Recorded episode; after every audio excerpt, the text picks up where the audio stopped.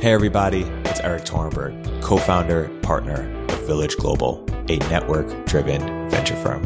And this is Venture Stories, a podcast covering topics relating to tech and business with world leading experts.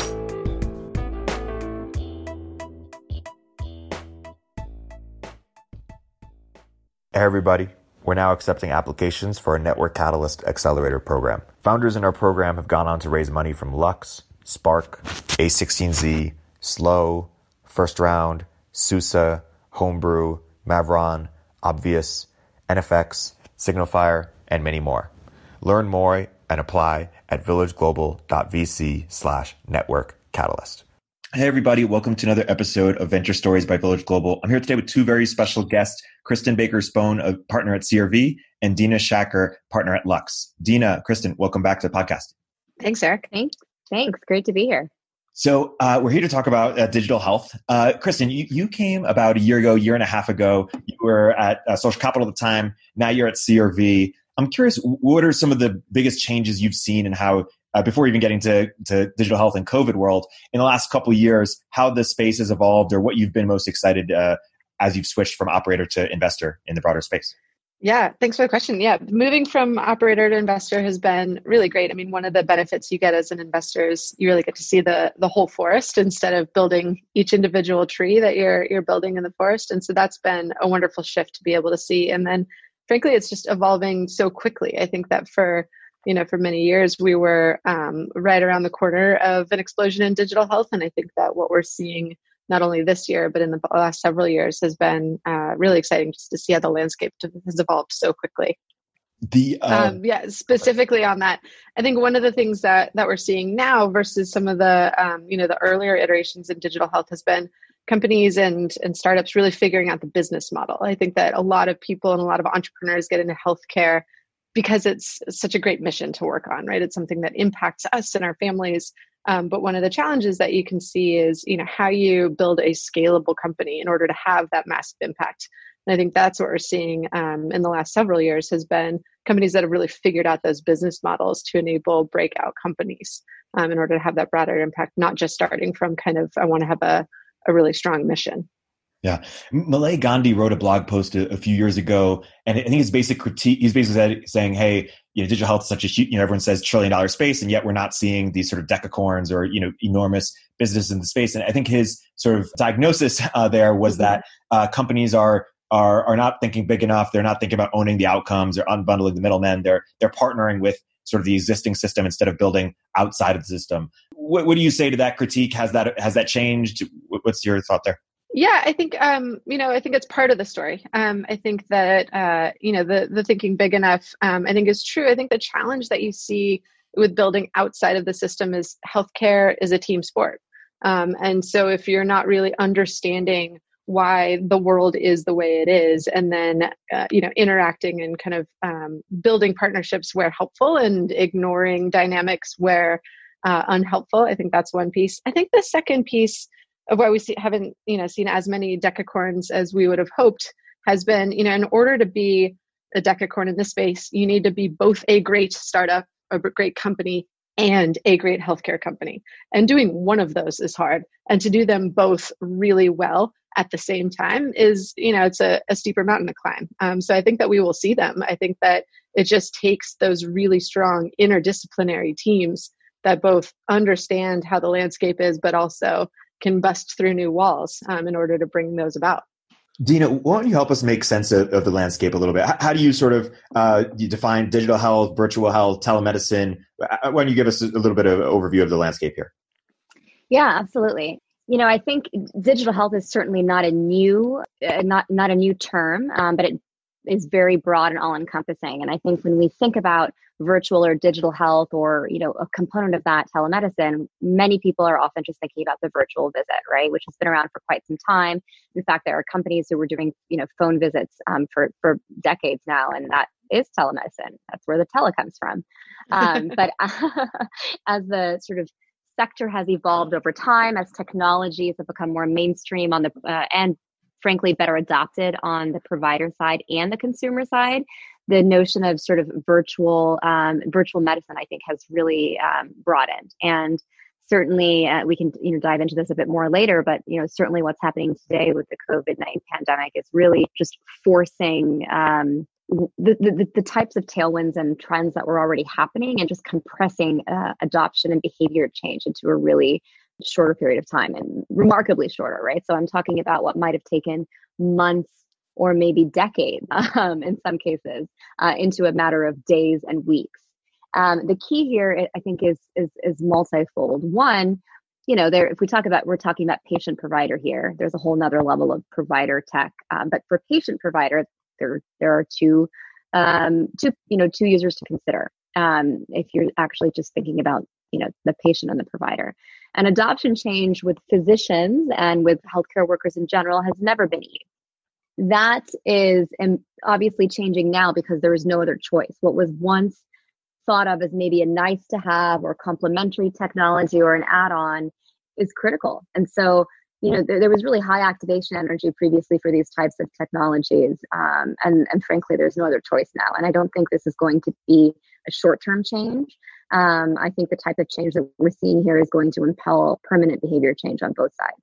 In a similar vein, the regulatory constraints that existed um, have just been bulldozed over, right? So we're seeing everything from rules and regulations around HIPAA compliance um, with special situations um, put for that to licensing requirements um, in terms of where providers can see patients to FDA um, uh, granting, um, you know, gr- granting approvals uh, in a very streamlined and faster way. So these are all tailwinds that are pushing this kind of change. And so to go back to your original question, virtual medicine is much more than just telemedicine.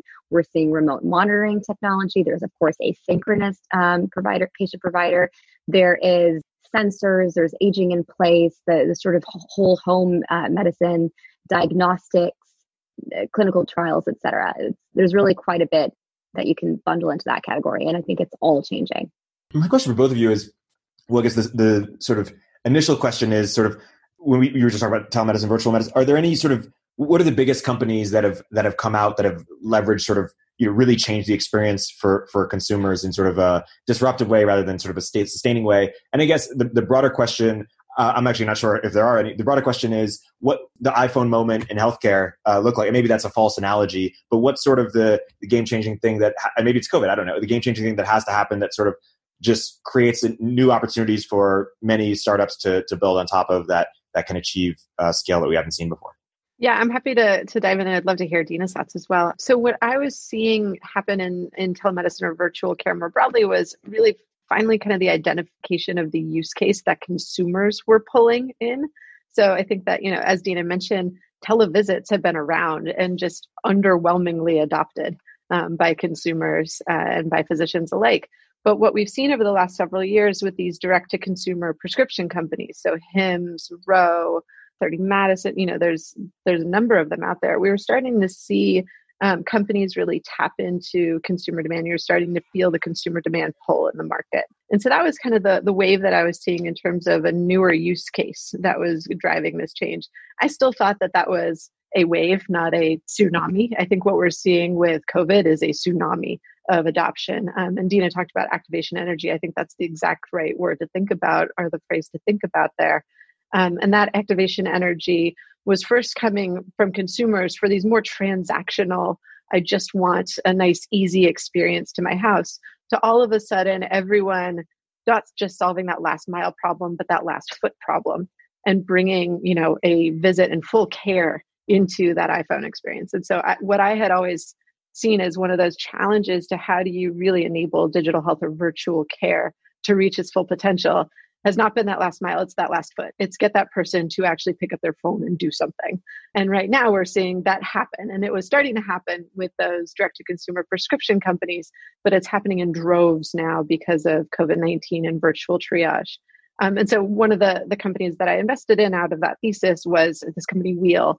That's essentially a platform aggregating supply, aggregating clinician supply, so nurses and doctors, and bringing them onto a platform um, so that they can handle a video visit over here, a prescription visit over here, a digital triage over here, and training and credentialing and paying them for all of that, uh, all of that care that they're providing. I love that. I think I'm going to continue with your water um, analogies now. So you talked about tsunami and waves. I mean, this really is a watershed moment in many ways. And just to put some numbers to that, you know, if you think about, look at Stanford Healthcare.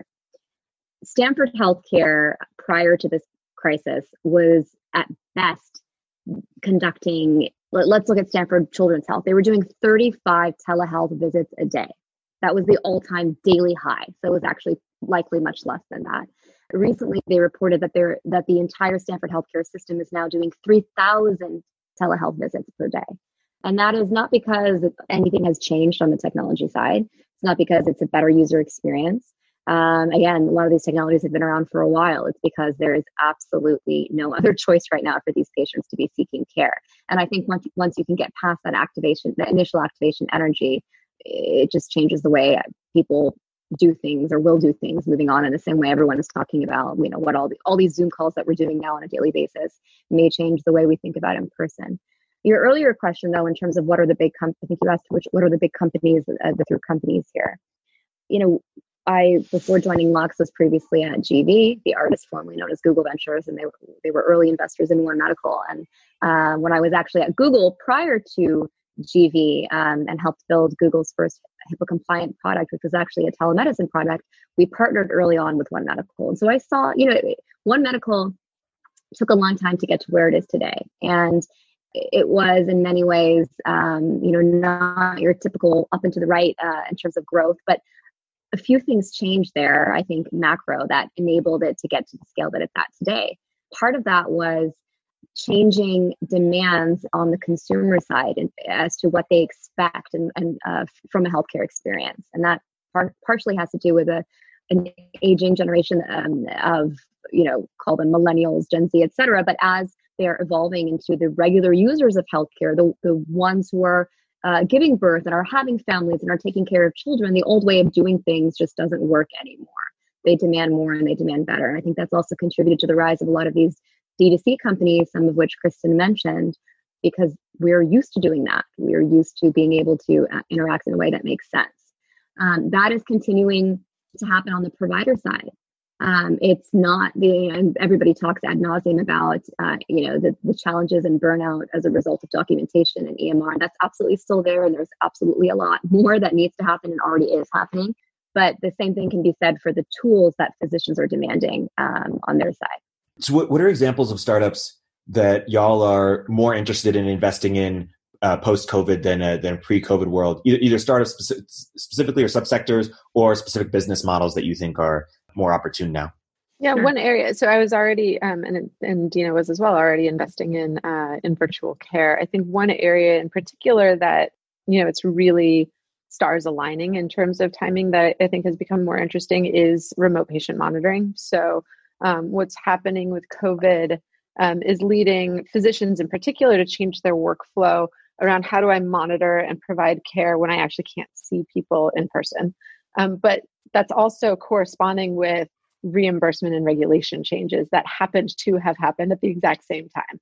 Um, so now all of a sudden we're seeing um, we're seeing Medicare reimbursement for remote patient monitoring, something that you hadn't seen before because what was happening in a fee for service world is you were paying for that face to face interaction, despite the fact that you could have even better access to care if you just didn't make that person leave their home. Um, and if you could monitor them remotely and track their data in a passive way, um, whether they're diabetic, whether they have um, other uh, chronic conditions. So I think remote patient monitoring is an area where not necessarily because of COVID, but COVID combined the change in behavior because of COVID combined with the reimbursement and changes in regulations um, is an area that I'm more interested in than I'd been in previously.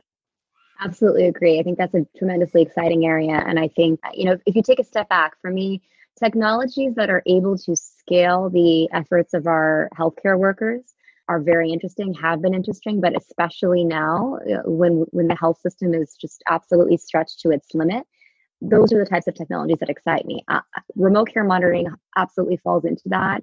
The technologies that are enabling virtual clinical trials. So, for example, in the Lux portfolio, Science 37, Elektra Labs, um, those are good examples.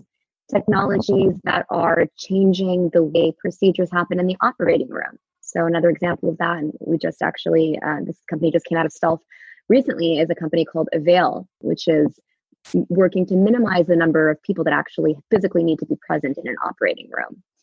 So th- those are all really exciting to me. And I think similarly, outside of the patient provider experience, tools that will help reduce burnout on the clinician side are also very interesting as well.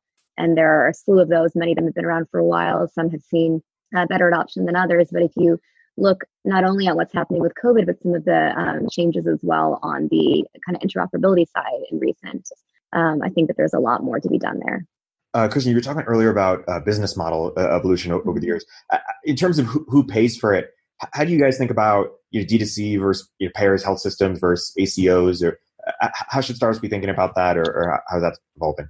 Yeah, it's um, you know, it's an area that I've I've spent a, a lot of time thinking about, and why why can some companies get an adoption curve um, and get to scale, and other companies have really struggled. And the mental framework that has helped me really understand not only products but also go to markets for digital health companies has been really understanding all of the key stakeholders and what their incentives and their workflow are. And I break down the, the stakeholders into four buckets. Um, those buckets are who decides, who uses, who pays for, and who benefits from a particular product or service. And the reason why that I think you're seeing um, those D2C companies have adoption curves that look much steeper than other companies in this space has been because in a consumer business model, those are all the same person. The same person gets to decide that they, um, you know, what they need to go through and get a, a prescription, make sure it's relevant for them, but they're deciding they're using it. They're then going to benefit from, and they're the ones that are paying for it in the cash pay environment. Now, as you move deeper and deeper into complexity, those get broken apart. So it's not just not only the same person, it's oftentimes different entities involved in the healthcare system. Um, and oftentimes, sometimes, sometimes not, they have misaligned incentives. Um, and so I think that's why you've seen adoption curves um, take longer and be more fraught with complexity um, because you don't have necessarily that alignment of stakeholders and incentives. And that's not to say that there aren't other industries where that happens. You know, if you think about large enterprise software sales, you oftentimes need to navigate an organization where you'll have different people with different stakeholders with exactly the same four bucket. Um, but oftentimes in healthcare, that who pays for and who decides can be separate and distinct from the patient who's the one who might be using and or benefiting from it. How, how, do you think about this this framework? One in terms of if it's accurate and two how startups should should should think about it in terms of which one to pursue. So it, it be basically you can either build inside the system or outside the system. You either have to be full stack uh, you know take the entire vertical of pharmacy clinical trials insurance or barely touching the existing healthcare system. So if you want to simplify the pharmacy, you have to be delivery system, distributor, PBM all in one. If you want to do insurance, you have to get into care itself. If you want to be in clinical trial space, you have to be someone that runs a clinical trial itself. Or you operate tangentially next to healthcare space, either in primary care like One Medical or Nurx, which doesn't have to touch the existing system unless it absolutely needs to, which means it can build its own system in house. So I guess another uh, way of phrasing it is either you commit to going through heavy amounts of proof building, clinical trials, pilots published in peer reviewed journals, or you go direct to consumer and gather millions of users like any other consumer app. How, how do you think about yeah. what I said, and how do you, what do we recommend to startups?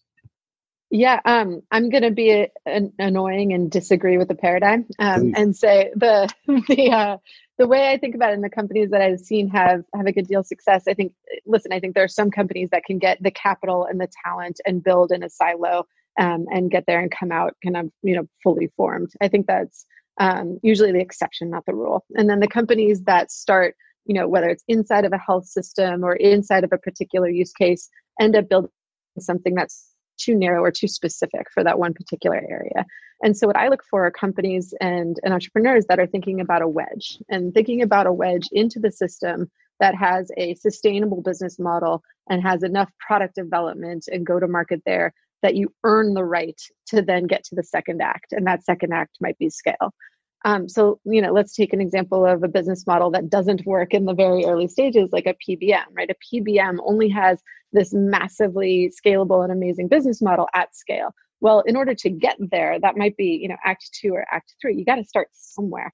Um, and so that's what I look for. Companies that think about what's that Act One wedge where it's going to enable me to build a product that's going to be widely applicable. So, not one that's just going to be useful for a particular use case or a particular health system, but also one that has a business model that's going to earn me revenue and earn me traction and earn me credibility so that I can fund whether it's clinical trials or data collection um, as I'm continuing to build towards scale.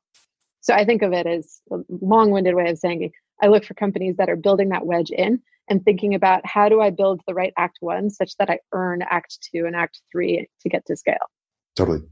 How, do you advise startups when they're sort of going back and forth on whether they should go D2C or or sell to, to providers or or, or payers or, or, some other mechanism when they're sort of in between of who they're thinking. I mean, earlier you were saying how sometimes the payer and the um, user are, are, misaligned. Are there any other frameworks for thinking about uh, you know where to best make that wedge?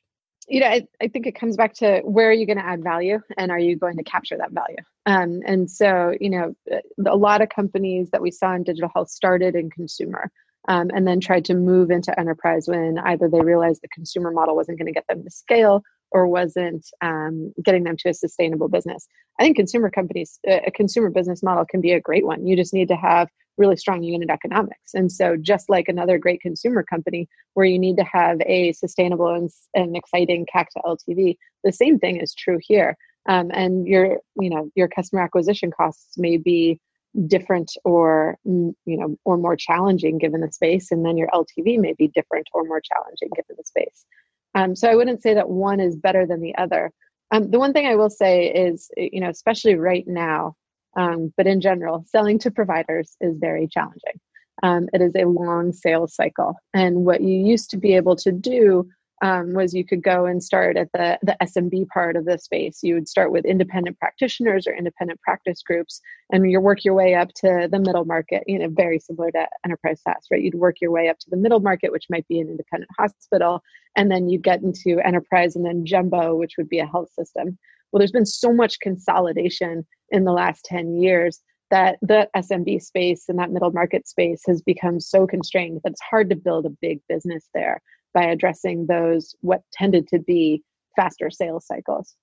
And so all of a sudden you need to be able to come out fully formed and and addressing those jumbo enterprise, the health systems. Um, and that can be just a really, really hard place for an early stage startup to to be.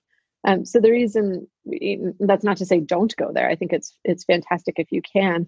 Um, but one thing that you need to remember there is that getting into and getting the attention of the C-suite in a large health system requires both credibility and access. Um, and so being able to build whether it's an advisory board or early pilots and early credibility or early customers with people that can give you that credibility and that can help you break into those systems. Um, I think that's key. And so you know we talk about founder market fit being important for lots of lots of companies lots of startups. I think it's particularly important um, in healthcare where you bring in not only phenomenal tech talent but also people that um, that really understand and have lived and breathed and have credibility in the healthcare space. One thing i would just add and i think that's all absolutely spot on um, is sort of the third um, silent player in many cases but the the third piece of the triangle here was the payer space and so, in exactly addition right. to needing to drive, you know, consumer adoption and needing to get buy-in from these health systems, you know, and selling into them is an absolute slog. You need to get reimbursements figured out. You need to get the relationships there on the payer side. In some cases, and, and you know, Kristen knows this uh, well, given her time as an operator, is also the, the employer side of things.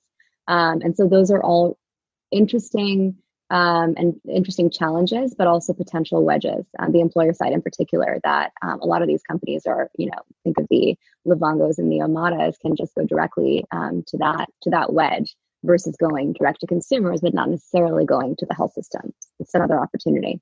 I'm hearing some people say that the some employer uh, uh, sort of go to market is, is too crowded, and, and they're you know excited about different different paths. Uh, are you uh, sympathetic to that? Do you disagree with that, or how do you sort of think about that go to market?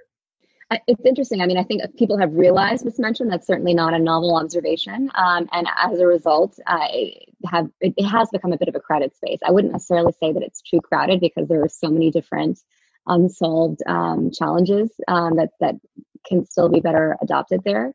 Um, and I also think, um, to use Kristen's term, that it is a wedge into the other two sides of the coin, certainly into the health systems.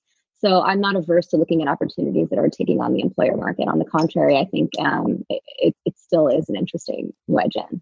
Yeah, I, I agree with Deena. I think the the nuance I'd add is just you know the the employer space, it, it really comes down to are you getting, are you acquiring customers in an efficient way? I think the challenge that you've seen with it being more crowded um, is you've seen a lot of point solutions and um, and companies try and address the employer space without necessarily understanding what that employer buyer is looking for. So whether what that HR benefits leader, what that total rewards leader is really looking for in terms of a solution for his or her um, employee population. Um, and then the second piece there is, it, you know, it's expensive to sell into a large organization like an employer, staffing up a field sales team, having a marketing team. All of that is expensive. And so if you think about it, if, if you see that you know selling an employer with 100 employees and then you need to do a two step sell where it's you've really just gotten the hunting license and now you need to go market to those employees for them to sign up for your service. Well i think asking yourself and asking uh, and looking at the data to see is that actually more capital efficient um, than going directly to consumer or going through a health plan where you, you know you sign up one health plan you can have access to millions of lives um, versus you sign up with an employer and you have access to you know maybe 10,000 for a very large employer. I'm, curious what you think of the, the paradigm that says that uh, the future is uh, is specialized healthcare, and you'll see separate stacks for primary care, like Forward and One Medical, chronic pain, uh, you know, reproductive uh, health, and so that that's one paradigm. And the other sort of is that there are different business models that might make sense for each. So I see things like One Medical for X, you know, across you know segmented across you know sort of disease or or, or spe- uh, specialized um, but then also things like you know Hims for X or something, or even like o- Omada for X, uh, you sort of digital therapeutic side. H- how do you sort of think about one the initial paradigm, and then two sort of different business models, delivery models that could make sense for for each one? Just to clarify the paradigm, uh, are you saying being kind of everything for everyone versus trying to address a particular population or a particular yeah. disease state? Is that am I capturing that? Okay. Yes.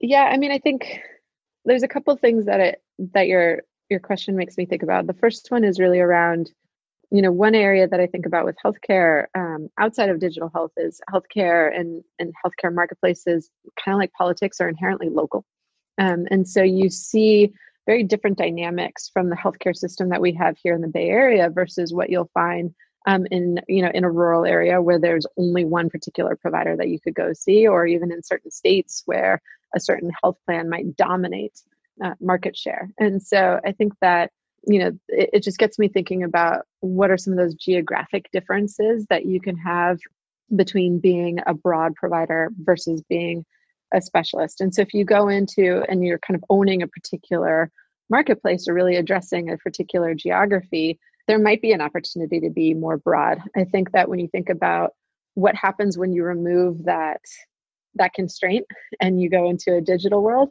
that's where i think that trying to be everything to everyone all at once is can be a really hard place to be both from a, a messaging and a marketing as well as from a you know solution providing um, so i think that that's why you're seeing um, folks at least pick a place to start.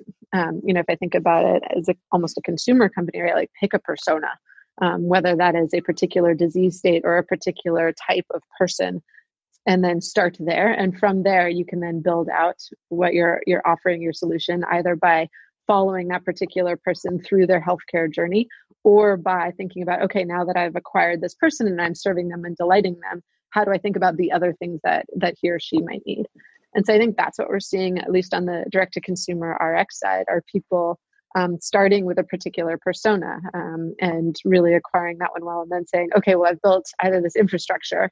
Let me see how I can leverage this infrastructure more broadly, or I've acquired this persona. Let me go further and further with her down her healthcare journey. Um, so it's probably a you know a winding way of answering what what may have been your question. Um, but I think of specialty as you, you need to solve pain for someone um, or or solve a problem that he or she has in order to to add value and to capture some of that value. I think I would add to, to that, that if you're broad. Yeah.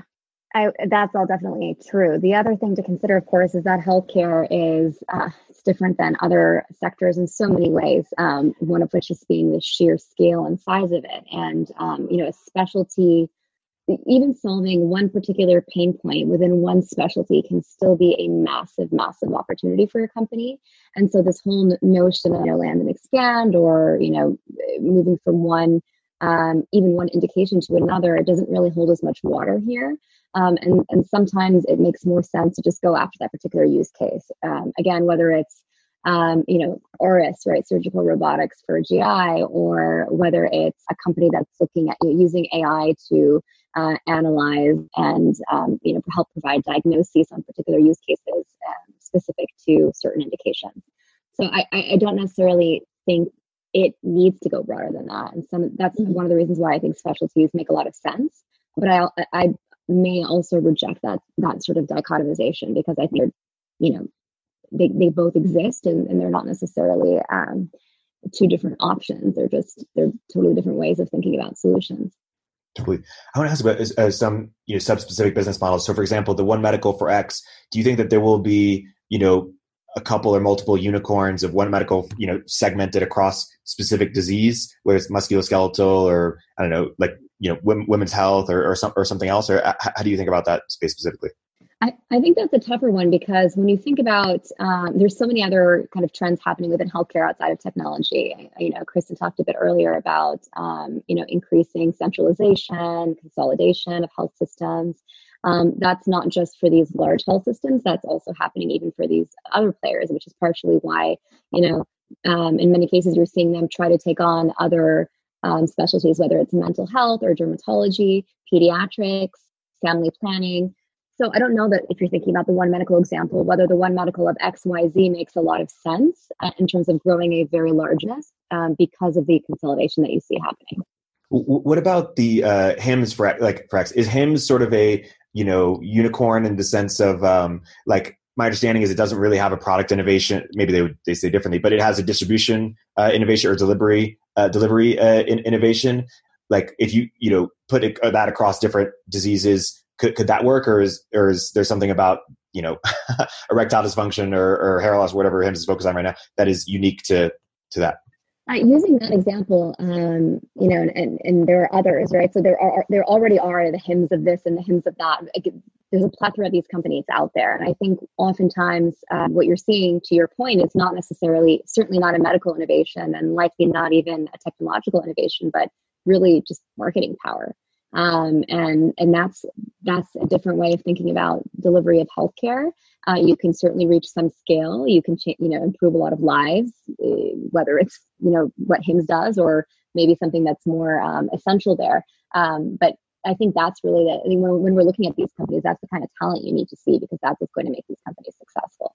Uh, how about Omada specifically? Is, is that a, a, a product model that can be applied to a bunch of di- different uh, uh, diseases, or is there something unique about diabetes? Well, I mean, if you're looking at chronic disease management in general, um, you know, there are potentially other chronic diseases to which that can be applied. I think diabetes, um, is an interesting one because there are, you know, comorbidities, there are behavioral changes that can be really effective that would lend themselves more to that type of um, model um, vis-a-vis other chronic diseases or, or um, you know, autoimmune and so on, in which case there's there are little interventions that can be done with that type of model that can be effective. I'd be curious to hear Kristen's thoughts on that as well a way of thinking about it is probably again not too dissimilar from the way that VCs broadly think about startups where it's you know vitamin versus painkiller right? You want you want to be a mm-hmm. painkiller and not a vitamin. And I think it's a bit more nuanced in healthcare where I think about the breakdown between um, prevention diagnostic and treatment. Um, and you think about the uh, business models the products that you build in those and the way that you monetize and capture value the what what I've seen is you know rule of thumb my just from from what i've seen and uh, and how i've seen it play out. But at least in our country we tend to pay you know you've heard the the saying um, uh, an ounce of prevention is worth a pound of treatment right? Well in our country unfortunately we pay very differently for prevention versus diagnostic versus treatment. We pay you know if we're going to roughly break it down we probably pay 10 cents for prevention a dollar for diagnostic and $10 for treatment um, which is why that I think you know why I think that when you're looking for venture scale outcomes, you either need to have a really efficient and broad distribution model with a massive market um, if you're going to do something you know preventive and you need to be able to to capture that value um, because in this current model we in in our current system we just don't we just don't pay for it. And so i think that that's why you've seen venture outcomes more on the therapeutic side. You know if you look at biotech outcomes if you look at um, anyone that's kind of addressing that space. It's because you can capture value from much smaller n in terms of um, users or relevant population. Um, so that is kind of the, the breakdown that I think about when you're looking at, you know, what's going to be the the OMADA for X or the, um, you know, the the Hims for Y. It's really thinking about, you know, how are you uh, how are you changing that experience? How are you innovating on that experience? And then how are you capturing value for it? Totally. Uh, one, one thing people often say is that behavior change is, is hard in, in, in healthcare. Uh, Deena, what, what behavior change is hard. You could have ended right there. yes, totally. People say specifically in healthcare sometimes. How, yeah. how, do you think about it as it relates to patients, as it relates to physicians? Maybe Deena, you could take the, the first chance. Yeah. So, you know, let's start with providers. Um, one of the reasons I think a lot of these patient provider technologies have struggled in the past is that, first of all, talked about already at length, it's difficult enough to sell into the system. But let's say you can overcome that challenge. You've got an incredible go to market team, you get in there. How can you actually incent cooperation, adoption within the health system from the providers? There, you know, burnout is at an all time high. There are so many different uh, systems already that physicians need to be interacting with on a daily basis there is such little time to be spent working with patients, which is why physicians decide to do what they're doing. So to add something else in there is is quite challenging. That being said, I think there have been some innovations, uh, or at least some tailwinds that can contribute to further innovations that can help to streamline the workflow um, in a way that actually does help. Um, and that hasn't really quite nobody's quite kind of cracked the nut on that yet. It, you know, whether it's technologies that can reduce the amount of time it takes to triage or to do documentation or to actually help with the diagnosis ai assisted technologies that can you know make that piece of it easier i think the more the more innovation that we see there that is actually com- that is actually intuitive for a provider that can contribute to that seamless workflow and very importantly that can integrate with the system that they're already using the more uh, adoption we'll see. And I'll say again, I do think that we're going to see some long term changes in terms of adoption because of what's happening now, not just because of this whole notion of everybody doing remote care, but also because it is just so obvious how important it is to scale the efforts of our healthcare workers. We, we, we should have known this before, many people did, but it is now actually an existential threat to our health systems as we know it. Um, so that's on the provider side. Again on the patient side i think it goes down to this this question of activation energy. I mean this has been an issue with a lot of these d2c companies uh, on the diagnostic side. You know what is it going to take for someone to actually prick their finger and use one of these you know blood collection kits? What is it going to take for someone to download an app and use it why you know why is it that you've seen this sort of slower incremental growth among some of these companies that have been doing that many reasons lots of um, of headwinds in that space but just the the basic activation energy that was required there was really challenging. And so again, I think that that um, that that changes now. It changes not only because of what's happening with this pandemic, but also because of the changing nature um, of the, uh, the, generational changes. Um, and we've talked a lot about you know the, the, sort of younger patients, but aging in place is another area that I think is really interesting.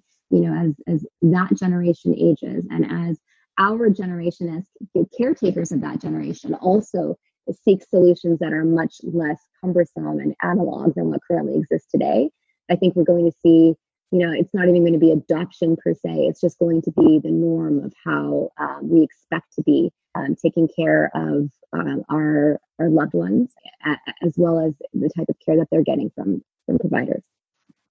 Oh, I was just going to say, I, I, I agree with Deena, um, particularly on the the workflow with providers. I think that you know it's not just changing an individual's behavior. Um, they're often part of a broader system and a broader set of processes that have been adapted and adopted over years. And so, my guidance to, to startups that are addressing that provider workflow is best case scenario, change nothing.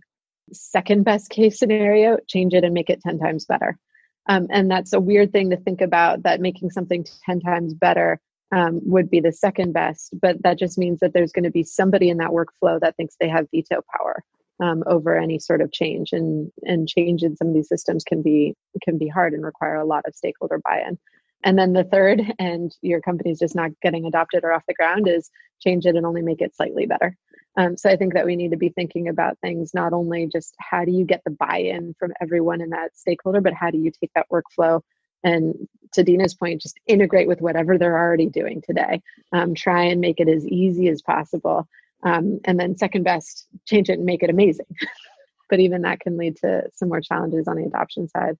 On the consumer side, I think the the thing that I find really interesting is, you know, we have so much data and there's there's so many great great whether it's technology or, or providers out there that know what the right thing for people to do is. Problem with our system isn't that people don't necessarily know what the right thing to do. It's that we don't make it easy for them to do it. Um, and so what I try and think about is just how do we meet people where they are and remove barriers. Um, you know, Deena, I, I think rightfully highlighted activation energy. Let's just make it easy, right? There's a reason why I can click and order prescription online that's been targeting through Instagram ads.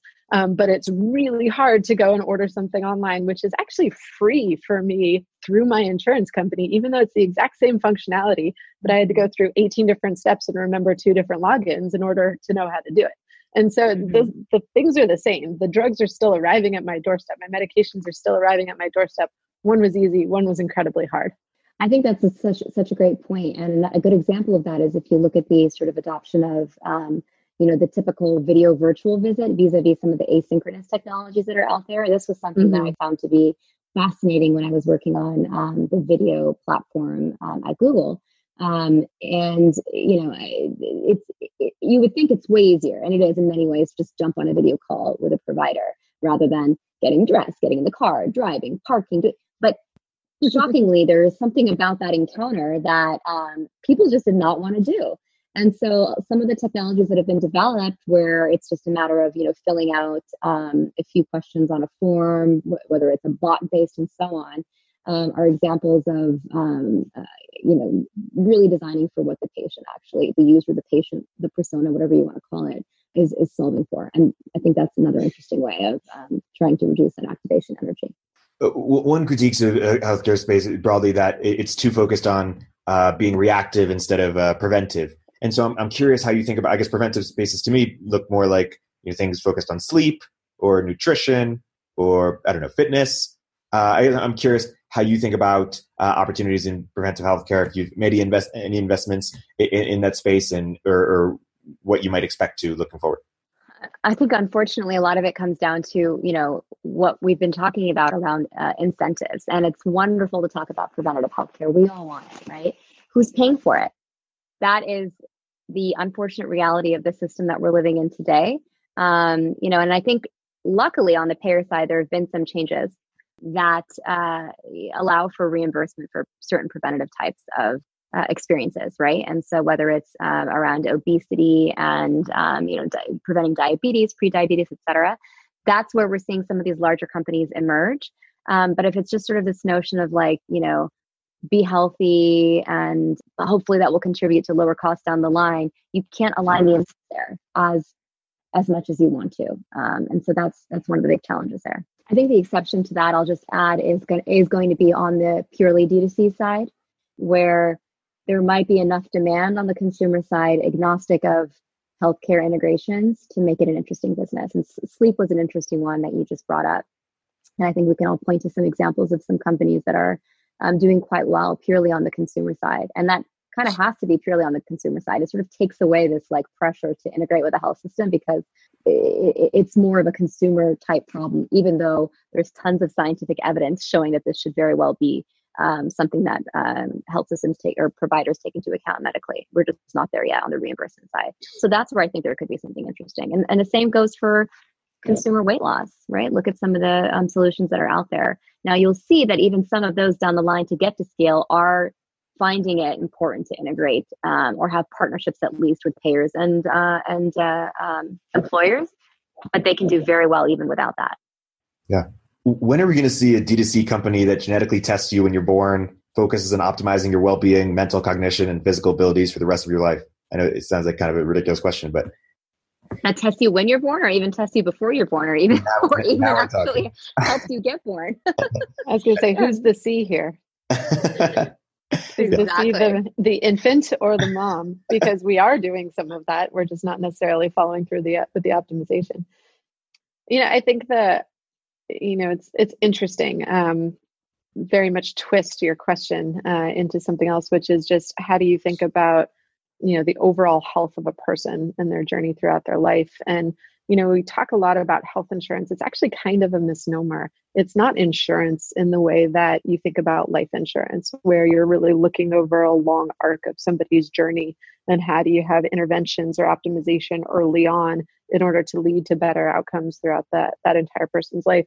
The typical person stays on commercial health insurance two to three years at max, and on, you know, at the longest end on a Medicare Advantage plan for six to 10 years.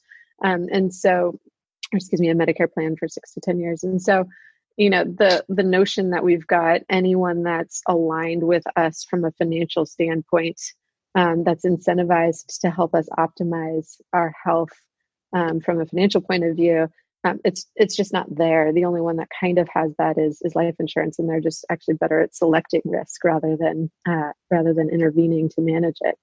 So I think that you know it'll be yeah, I've seen a couple of companies pop up where they're looking at how do I think about, you know, an entire person's healthcare journey and thinking about whether it's financial products and the healthcare interventions. Um, but I think we're a ways away from that, both from an understanding and and behavior and a financial alignment. Yeah.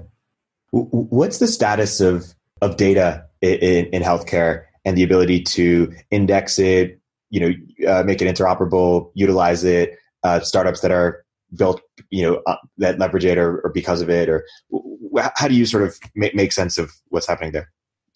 From a data, is the question really around data acquisition and data access? Yes. Okay. Um, you know, I think it's important to to specify which kinds of data. Um, so there's you know lots of different types of data, um, whether it's on electronic medical records data, whether it's on care data, um, genetic data, imaging data. Um, I'll pick one and and uh, and drill down. So imaging data, I think, um, you know, has been one where we've seen a lot of companies come up and, and leverage AI in medical imaging in order to do better, faster, cheaper diagnosis or um, or better courses of care. My view on data and data access is it's not a long-term defensible moat. Um, it might be a near-term head start uh, if you've got some sort of early access. So purely kind of within the the segment of AI, um, and in particular AI and medical imaging um, very few have true proprietary access to data in order to, to build their models and enable them. Um, because what you're going to end up with is you still need to have enough data in order to train models in order to go through FDA um, or have FDA uh, approval. And so I think of it as more of a, a near term head start and an important, um, necessary but not sufficient asset to access. Um, but what I think really drives the value creation of a company is leveraging that data in order to build models in order to have the right use case um, for a product or a solution um, that also has the right business model. So the the example that I'll give there is is a company I invested in, Viz AI. Um, you know, they much like a lot of other companies were looking at AI and, and MRI and, and CT scan data um, in order to to do better, faster diagnosis of certain types of, of conditions. What I think they um, they grabbed onto really, really thoughtfully and really quickly was AI for identification for stroke care. Um, so something that was timely, something that that speed became a very important component of the product, not just a nice to have. Where, um, you know, I think in other business models, speed is oh well, I'll make radiologists faster because now all of a sudden they can do 45 scans in an hour instead of 15 scans in an hour, which which really just drives down cost um, and drives up drives up output. But what Viz did was they they identified a use case around identifying certain types of, of stroke patients and then built the end-to-end workflow of the product so that not only does it identify them accurately, but it also sends that imaging data to the neurosurgeon who could perform that surgery. And so bypassing all of the steps that were wasting minutes um, in, a, in a normal hospital workflow, where it goes through um, you know goes through somebody reviewing the scans and then through triage et cetera it's, it immediately sends the identification of those scans all the way to the person who would be performing the surgery so that he or she can then pull that patient all the way through um, and reduce the time to a matter of minutes um, and saving brain function and saving lives um, and also saving money for the entire system so that that person um, can live a healthy life. Uh, so that's a very long-winded way of saying data is important. It is necessary, but not sufficient. Um, and it can be a head start, but in my view, not a long term defensible moat. totally in that agree. particular what situation. I, what I would add on to that is this notion of data agility, which is which is increasingly um, critical these days because all of these mm-hmm. technologies that we pontificated about for the last hour um, are are producing data. They're ingesting data and they're producing data. And um, I think without the uh, agility to actually have this kind of interoperability with existing um, data management systems, it's just going to produce a bunch of siloed information that is not actually going to kind of in, uh, contribute to innovation. So, you know, we didn't really talk about this, but open standards like FHIR, you know, fast hardware interoperability resources, mm-hmm. transforming how we manage data um, are going to be critical. And there are some interesting technologies emerging around that specifically. Um, how do you convert legacy health data? How do you anonymize um, and enable secondary use of this data? How do you ingest data from sensors and devices and the sort of you know internet of, of medical mm-hmm. things, if you will? Um, and then finally, how do you integrate with the plethora of APIs that are out there um, to actually understand what all this data means, to visualize it and to analyze it? Mm-hmm. Um, these are all going to be very important, and there's still, you know, quite a few um, systems who don't even have, uh, you know, are fully on-prem. There's no cloud component there, um, and so there's still quite a bit of um, of room for uh, for growth in that regard. But it's a very important foundation to power all of the innovation we've been talking about. I think that's a really good point, Deena. Totally. So, some uh, people talk about sort of the the need to unbundle uh, hospitals or elements of uh, of the hospital system. Have you seen sort of uh, startups do that in interesting ways, or how, how do you sort of think about what, what, does that concept mean to you, or make, make it more effective or efficient or reorient it in some way? I can chime in and then I'd love to hear Kristen's thoughts. I mean, you know, people have been talking about this for a long time, but uh, now more than ever, we need to figure out how to get people out of the hospitals, how to care for people, um, you know, w- without relying on these very costly, very inefficient uh, modes of care. And so while I think it's been, you know, sort of a sexy topic, um, it, it is a critical one now. And I think it's going to impel some serious change uh, given what we're dealing with with the current pandemic uh, with just a, a, couple minutes remaining, uh, just to zoom out, what, what, did we not cover that we that we should cover? Uh, lastly, or are there anything we we didn't get to that you think is uh, is exciting right now or exciting to exciting to mention? I have just two things. Uh, we talked a little bit about virtual trials, but I do I do think it's important to think about the whole spectrum of healthcare, which starts with research.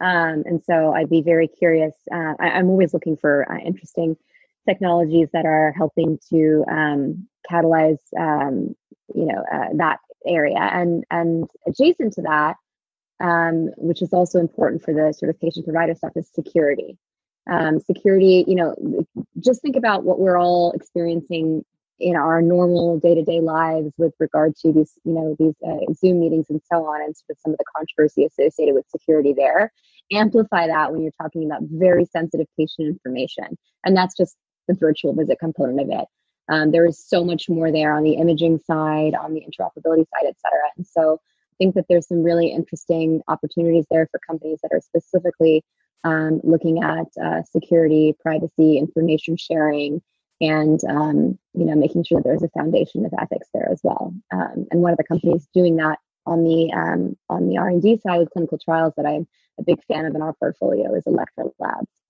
Awesome. Uh, Kristen, anything you want to close with that we didn't get to that you think is uh, particularly interesting or any uh, wrap up words?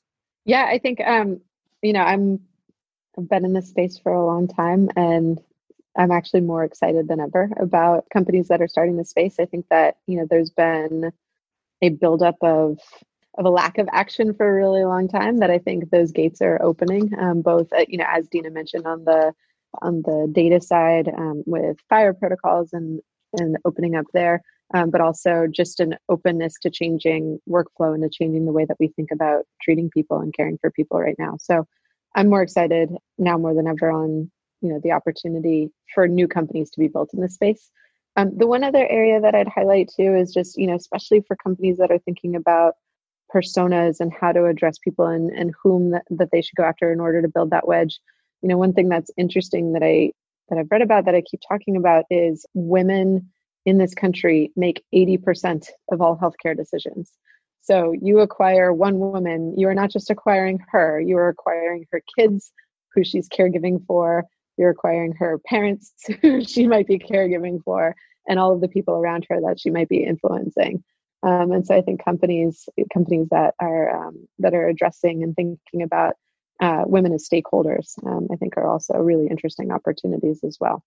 Uh, just because we do make lots of decisions. But yeah, like I said, the parting thought here is just, you know, the world is changing rapidly. Um, Want to leave with, you know, the the sentiment that I'm I'm sure Deena shares, which is just a lot of gratitude for the clinicians that are on the front lines providing care and all the administrators that are helping make sure those doors stay open um, and all of the people that are that are really caring for us and caring for each other and caring for their families that's a perfect place to, to wrap. My, my guests have been Kristen Baker Spohn uh, of CRV and Deena Shakir of Lux. If you're building something fascinating in the space, uh, definitely uh, reach out to them. You'd be lucky to have them on your cap table. Uh, we're, we're, lucky to co-invest with them when we can.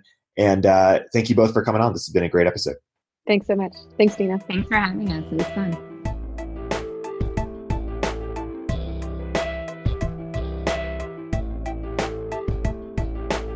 If you're an early stage entrepreneur, we'd love to hear from you. Check us out at villageglobal.vc.